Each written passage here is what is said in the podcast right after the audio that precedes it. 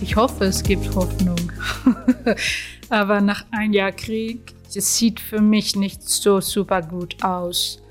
Auch wenn der Krieg vorbei sein soll, ich hoffe dieses Jahr, gibt es noch immer die Frage, was zu tun mit der Ukraine und was zu tun mit der Donbass und was zu tun mit der Krim. Und dann gibt es noch viel, viel Hass Starke Sätze der niederländisch-ukrainischen Autorin Lisa Weda. Ihr Debüt Alexandra hat sie zum Jahrestag des Angriffs der Russen auf die Ukraine in Berlin vorgestellt und auch als möglichen Filmstoff auf der Berlinale. In ihrem Roman beschreibt die Autorin den Riss, der auch durch ihre Familie geht. Ein ausführliches Interview mit ihr. Der Ukraine-Krieg zeigt wie im Brennglas einen weltweiten Trend. Autoritäre Regime und liberale Demokratien ringen miteinander. In Nicaragua hat der einstige Revolutionär Daniel Ortega 94 kritische Landsleute ausgebürgert, darunter auch die Dichterin Gioconda Belli, die in Madrid lebt. Im spanischen Fernsehen zerschnitt sie ihren Pass und würzte das mit Poesie. Ich bin eine Dichterin aus Nicaragua, sagte die 74-Jährige und wenn die Geschichte diese Tyrannen vergessen hat, bin ich als Dichterin noch da in meinen Büchern. Sehen Sie, was ich tue. Ich werde nicht aufhören, die zu sein, die ich bin, ohne dieses Dokument. Ich werde nach Nicaragua zurückkehren, tot oder lebendig, und wenn als Tote, werde ich mich verwandeln. In einen Baum, in Luft, in Blumen. Ich bin dieses Land.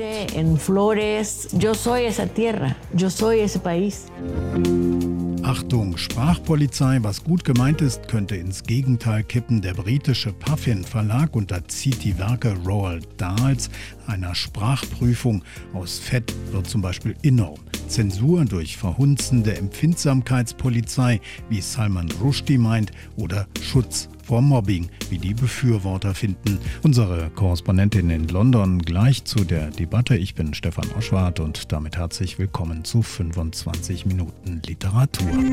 Starke Sätze. Der Literaturpodcast von RBB24 Inforadio. Lisa Weder ist eine niederländische Autorin mit ukrainischen Wurzeln. Eigentlich schreibt sie Drehbücher und ist Regisseurin von Virtual Reality Welten. Mit ihrem Romandebüt Alexandra hat sie sich ihrer Familiengeschichte gewidmet und die ist reichhaltig. Im Palast der Don Kosaken treten auf die Zwangsarbeiter Oma Alexandra, Separatist Vitya und viele andere mehr. Ich habe Lisa Weder in ihrem Schöneberger Verlag getroffen. Ein besticktes Tuch spielt in der Geschichte Geschichte eine Rolle. Warum ist das wichtig? Äh, das bestickte Tuch ist für mich ein zentrales Ding, ein zentrales Objekt in die Geschichte meiner Familie. Es gibt viele Tücher wie dieser Tuch in meinem Buch in andere ukrainische, russische, kasachische Familien. Und in meiner Forschung für mein Buch für Alexandra äh, fand ich ein Gedicht über ein Mädchen, das äh, weit weg geht und ihre Mutter gibt ihr ein Kleid mit äh, Stiche. Schwarze und rote Stiche. Rot für die Liebe und das Leben und schwarz für Tod und Traurigkeit. Nach viele, viele, viele Jahre kehrt sie wieder zurück in die Heimat und das ist das alte Kleid und sie ist eine alte Frau und das ist alles, was sie noch hat. Und die schwarze Erde ist natürlich ein wichtiges Ding in die ukrainische Geschichte in die Zeit der Holodomor äh, war die schwarze Erde alles, was Stalin haben wollte, weil es gab so viel Weizen zu exportieren, um die Ökonomie in die Sowjetunion aufzubauen. Und das Schwarz und Rot sind auch typische Stücke, die es gibt auf die Fischifankas. Und das ist ein traditionelles Kleid, das einmal pro Jahr getragen wird bei alle ukrainischen Leute. In jeder Generation äh, aus meiner Roman gibt es natürlich sehr traumatische Momente, äh, schwierige Momente und das gibt viel Schwarz. Und dann gibt es auch Liebe und Spaß und das ist Rot. Ich habe letztes Jahr mit Tanja Maljarczuk äh, gesprochen und äh, sie hat mir gesagt, alles, was sie gehört hat, die Gedichte, die Lieder, ähm, die waren immer so todtraurig. Ähm, wie ging es Ihnen? Für mich war es, denke ich, ein bisschen anders, weil meine Großmutter nicht viel geredet hatte über ihre Geschichte und ihre Familie. Ich bin aufgewachsen mit Familie, die von Kasachstan, Russland und der Ukraine immer nach die Niederlande fahrte und dann haben wir Spaß gemacht. Wir sind nachs Meer gefahren. Mein Vater ist ein Doktor Schlavistik, aber er redete nur Russisch mit meiner Mutter, die Tochter von Alexandra, wenn wir, ich und mein Bruder etwas nicht hören mussten. Dann haben die auf Russisch miteinander geredet. Aber als Kind war ich sehr fasziniert bei düstere und traurige Geschichten. Ich habe viel gelesen über den Holocaust und ich habe von die Ostarbeitergeschichte von meiner Großmutter gelernt, wenn ich 23 Jahre alt war. Sie hatte nie darüber geredet. Und dann habe ich das entdeckt und dann habe ich Forschung gemacht. Sie haben erwähnt, Ihre Großmutter Alexandra war Ostarbeiterin, also Zwangsarbeiterin. Können Sie ein bisschen mehr erzählen über diese Geschichte? Meine Großmutter war 18 Jahre alt in 1942. Das war das Jahr, dass der Krieg in, in die Sowjetunion wirklich begann. Äh, Deutschland kam dann nach Osten. Und es gibt viele coole Bilder von italienischen Soldaten, die auf Fahrrad in Voroshilowgrad einfahren, wo meine Großmutter lebte, wenn sie jung war. Das wäre heute Lugansk, ne? Ja, heute ist das Lugansk, exakt. Und Mehr als eine Million Mädchen sind deportiert worden. Und meine Großmutter war eine der ersten Generationen, äh, um verschleppt zu werden. Die Deutsche, die kamen und die Italiener kamen im Juni 1942 und dann war es November und dann ist meine Großmutter verschleppt. Mit viele, viele Mädchen in einem Viehwaggon. Ich denke 60 Mädchen in einem Viehwaggon, das ist sehr viel. Und dann ist sie auf einen Platz zusammengebracht mit all den Mädchen und dann gab es viele Leute von verschiedenen Fabriken und Werke und die haben die Mädchen ausgesucht und dann hat meine Mutter in einer Fabrik gearbeitet in Frankfurt am Main in Griesheim. Und dann hat sie sich verliebt auf einen niederländischen Mann, Koos, aus Den Haag und ein Kind gemacht im Krieg noch. Mein Onkel Piotr war geboren, denke ich, Dezember 1944. Und dann ist sie mit Goes äh, nach die Niederlande gefahren auf ein Schiff.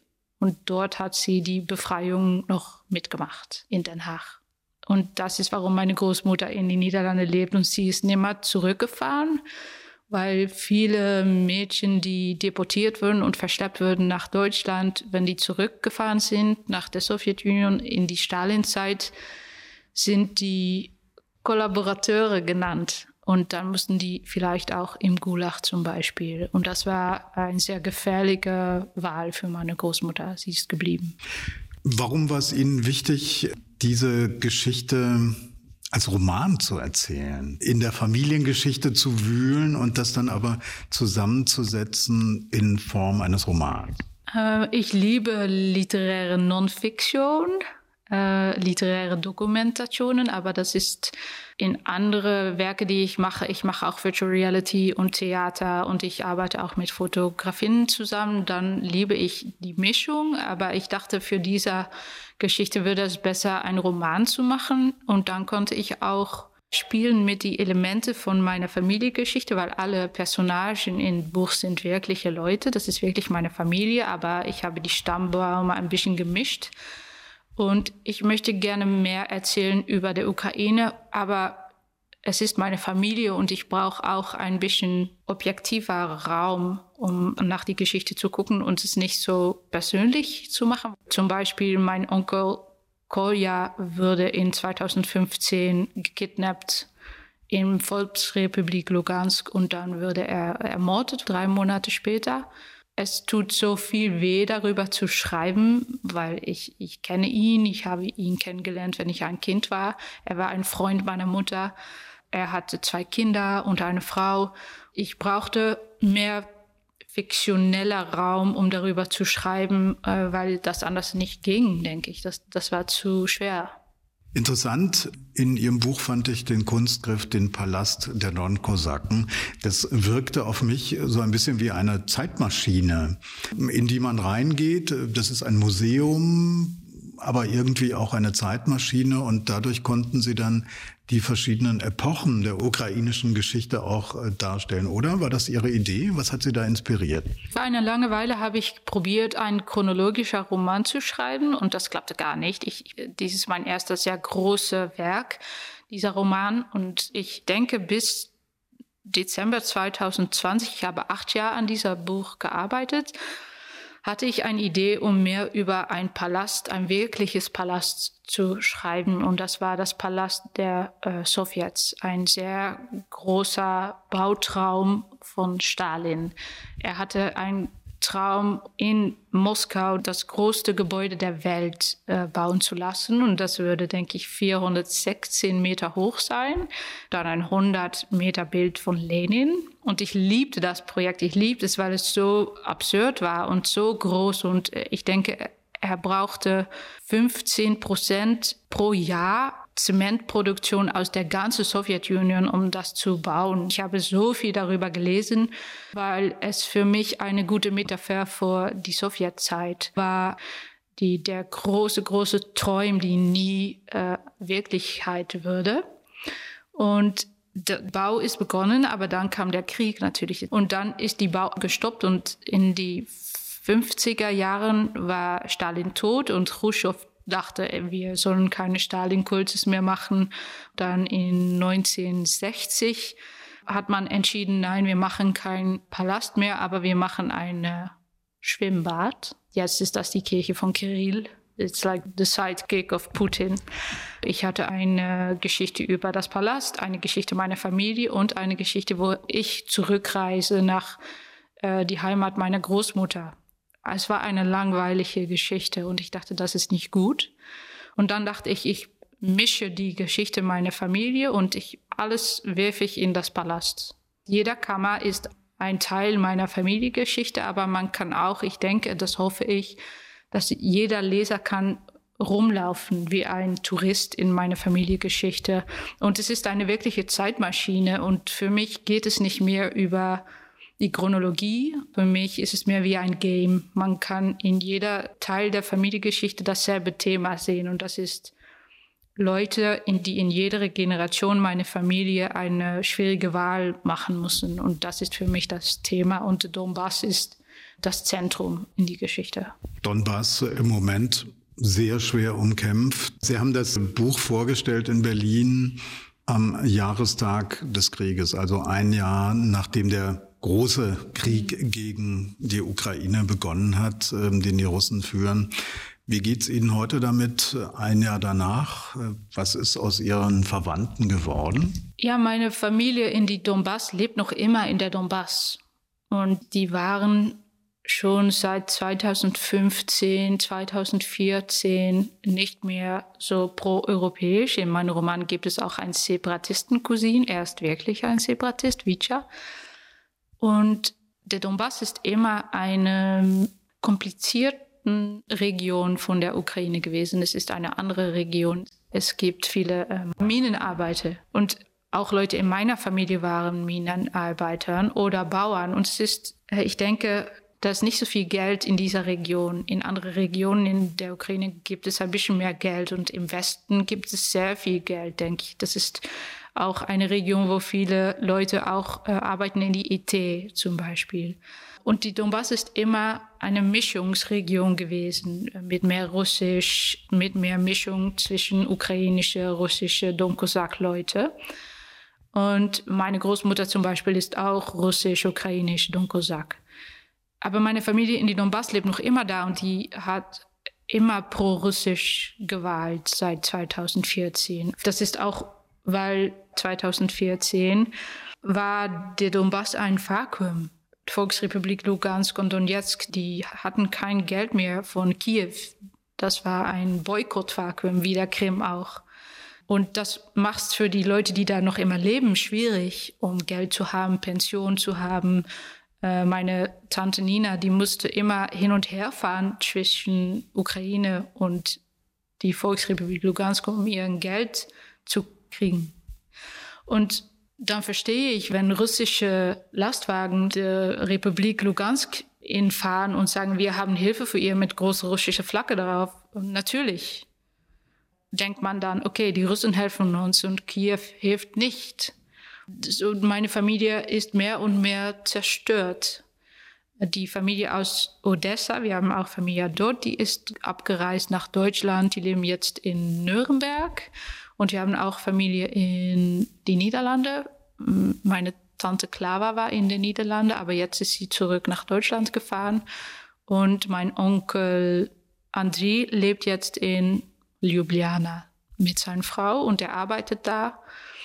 Und ich denke, meine Familie will gerne zurückfahren, aber die, sie wissen nicht wann. Und wir haben auch Familie in Russland und in Kasachstan. Und die Familie aus Russland redet nicht mehr mit der Familie aus Ukraine. Die Familie aus der Donbass redet nicht mehr mit der Familie aus Odessa. Und die Familie aus Kasachstan denkt, okay, was passiert? Weil die Geschichten, die sie sehen auf Fernsehen, ist nicht immer, was ist Realität oder was ist Propaganda. Das wird immer schwieriger, denke ich, auch für Leute in Russland ein normales Leben zu haben. In dem Buch ist ja die Familie noch zusammen.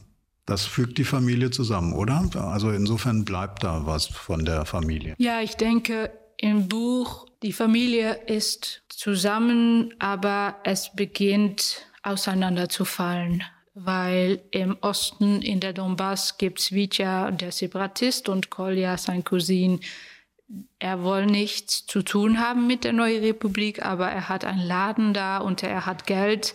Und das meint, dass die, die Leute der Volksrepublik, die Separatisten und das neue Regime, die brauchen Geld und Kolja hat Geld, aber er will, will das nicht abgeben, aber die kommen das nur holen und, ja, und ich denke, das ist der erste Mal, dass meine Familie ein bisschen einen Bruch hat. Das ist das Beginn des Endes, vielleicht, denke ich. Mit Blick auf die Situation in der Ukraine, gibt es Hoffnung und damit ja vielleicht auch für die Familie? Ich hoffe, es gibt Hoffnung. Aber nach einem Jahr Krieg, äh, ich weiß nicht, es sieht für mich nicht so super gut aus. Auch wenn der Krieg vorbei sein soll, ich hoffe dieses Jahr 2023, gibt es noch immer die Frage, was zu tun mit der Ukraine und was zu tun mit der Donbass und was zu tun mit der Krim. Wenn ich gucke nach zum Beispiel Georgien, wo es seit 20 Jahren Abkhazien gibt und Südossetien, das sind noch immer Shadow Republics. Und was macht man mit so einem Gebiet? Und meine zweite Frage, denke ich, ist, okay, wenn es keinen Krieg mehr gibt, keine wirkliche Angriffe jeden Tag und keine russische Soldaten auf souveränen ukrainischen Boden, dann gibt es noch immer nicht wirklich ein Land mehr, weil so viele Plätzen wie hm, Kharkiv und äh, Isium und Bucha und Mariupol, die sind allen kaputt. Und das dauert, denke ich, 10 oder 15 Jahre, um es wieder einen wirklichen Stadt zu machen oder einen Platz, um zu leben. Und dann gibt es noch Generationen Leute, die ein Trauma haben. Und es gibt, denke ich, viel, viel Hass. Alexandra von Lisa Weder ist im Kanon Verlag erschienen. Es hat 288 Seiten und kostet 25 Euro. Das Hörbuch hat Nelly Thalbach eingesprochen.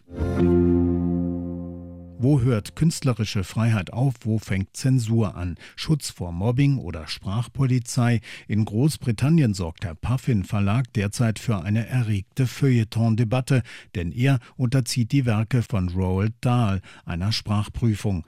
Hunderte Begriffe wurden geglättet, so wurde aus Fett enorm. Der Leiter des Literaturhauses Hamburg, Rainer Moritz, sieht in den Anpassungen eine völlige Verkennung dessen, was Literatur ist.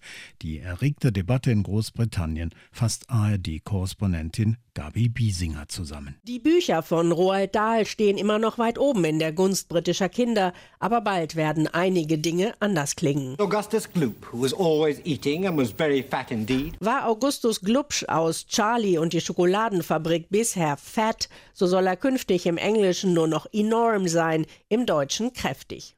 Und wenn die englischen Vögel die afrikanische Sprache des Affen nicht verstehen, dann wird diese Sprache künftig nicht mehr als weird, als seltsam oder ulkig bezeichnet. But these were English birds and they couldn't understand the weird African language the monkeys spoke. Der Puffin Verlag und die Roald Dahl Story Company, die über die Rechte von Dahls Gesamtwerk verfügt, erklären, es sei normal, die Sprache in Büchern für neue Auflagen zu überprüfen, ob sie noch zeitgemäß sei, so dass alle Freude daran haben können. Das betreffe Themen wie Gewicht, psychische Gesundheit, Gewalt, Gender und Hautfarbe.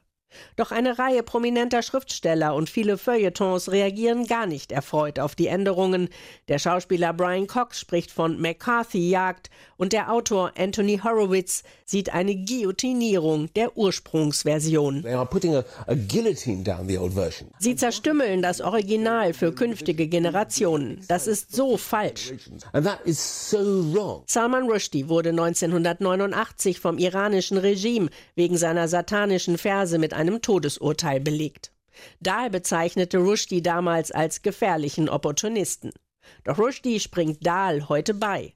Die Eingriffe in das Werk seien absurde Zensur durch eine verhunzende Empfindsamkeitspolizei, schrieb Rushdie bei Twitter. Dahl sei zwar kein Engel gewesen, aber der Verlag solle sich schämen. Selbst Premierminister Rishi Sunak ließ sich zitieren in den Worten der Buchfigur des Big Friendly Giant Not to gobble funk with words, man müsse Sprache bewahren, nicht stromlinienförmig machen. Die Kritik moniert auch, die Änderungen seien nicht konsistent. So würden zwar Beschreibungen wie Fett oder Pferdegesicht gestrichen, die Hakennase dürfe aber bleiben, obwohl sie als antisemitische Beschreibung gilt. Der 1990 verstorbene Dahl stand wegen antisemitischer Äußerungen in der Kritik. Seine Familie entschuldigte sich 2020 für seine Auffassungen. Die Philosophin Kathleen Stock, die selbst wegen feministischer Äußerungen als transfeindlich beschimpft und schließlich von ihrer Uni-Professur in Brighton vertrieben wurde, meint, man dürfe Kinder nicht in Watte packen. We don't seem to think children can cope with words like fat wir trauen Kindern einfach nicht zu, dass sie damit umgehen können, wenn jemand Worte wie fett sagt. Man will Kinder beschützen, aber das führt zu enormen gesellschaftlichen Problemen, wie wir schon sehen. Wir müssen Kinder resilienter machen. Kinder einer Grundschule, die von britischen Medien befragt wurden, fühlen sich mit der sprachlichen Anpassung offenbar wohl. It's good because then people don't say out loud and offend anybody younger children might think, oh, that's okay, and I might be able to do that to someone when it's really not. Das ist gut, dann werden Beleidigungen nicht mehr laut ausgesprochen. Jüngere Kinder könnten denken, etwas zu sagen sei okay, wenn es das nicht ist. Diversity-Aktivistin und Journalistin Afua Hagen unterstützt diese Sicht. Wir wollen, dass Kinder Freude an Büchern haben, aber wir wollen nicht, dass sie beleidigende Sprache mit auf den Spielplatz nehmen, was zu Mobbing führen könnte. Es dürften auch handfeste kommerzielle Interessen hinter der Sprachglättung stecken. Streaming-Gigant Netflix hat die Rechte an der Roald Dahl Story Company erworben und will die Bücher neu und offenbar möglichst gefällig verfilmen. Der Schriftsteller Philipp Pullman, vor allem bekannt durch seine Goldene Kompass-Trilogie, hat dagegen noch einen völlig anderen Vorschlag, wie man mit dem Werk von Roald Dahl künftig umgehen sollte. Wenn Dahl als anstößig empfunden wird, dann sollte man ihn einfach nicht mehr neu drucken. Man sollte die vielen fantastischen Kinderbuchautoren und Autorinnen lesen, die heute schreiben und nicht wahrgenommen werden, weil sie von Dahl kommerziell erdrückt werden. Dabei sind das nur populäre Kindergeschichten, das sind keine Klassiker wie Oliver Twist. Man sollte Dahls Literatur ausschleichen und einfach Bücher von besseren Schriftstellern lesen fade away. Read better writers. Gabi Biesinger berichtete. Und noch dies, die Literaturhäuser im deutschsprachigen Raum fordern mehr Geld und eine Verstetigung der Mittel von der Politik, sonst drohe ein Finanzierungskollaps, heißt es in einer Pressemitteilung des Netzwerks der Literaturhäuser, die Sicht und Erlebbarkeit des Kulturgutes Buch sei sonst in Gefahr. Die Kosten seien gestiegen, die Zuschüsse jedoch nicht, so verlangten Verlage und Podiumsgäste nach der Corona-Pandemie zum Teil doppelt so hohe Honorare. Drittmittelförderer wie Stiftungen dagegen würden sich immer weniger an Personal- und Betriebskosten beteiligen. Zu Gast im RBB am 26. Februar in der schönen Lesung ist der norwegische Autor Karl-Ove Knausgård. Er lüftet gern Geheimnisse. Zum Schluss ein paar starke Sätze aus seinem jüngsten Roman Die Wölfe aus dem Wald der Ewigkeit. Hier ein Auszug aus der Hörbuchfassung. Mein Gott, oh mein Gott, das war sie die Frau, wegen der er uns verlassen wollte. Sie war Russin. Sie lebte in der Sowjetunion. Krok sah mich an, als ich mit bebendem Herzen den Brief zusammenfaltete. Können Sie es lesen? fragte er. Oder möchten Sie, dass ich es auf der Maschine abschreibe? Trotz Krieg wünsche ich allseits gute Lektüren. Bücher spenden Trost und sie machen die Welt ein wenig besser. Ganz bestimmt. Ihr Stefan Oschwart. Starke Sätze. Der Literaturpodcast von RBB24 Inforadio. Wir lieben das Warum.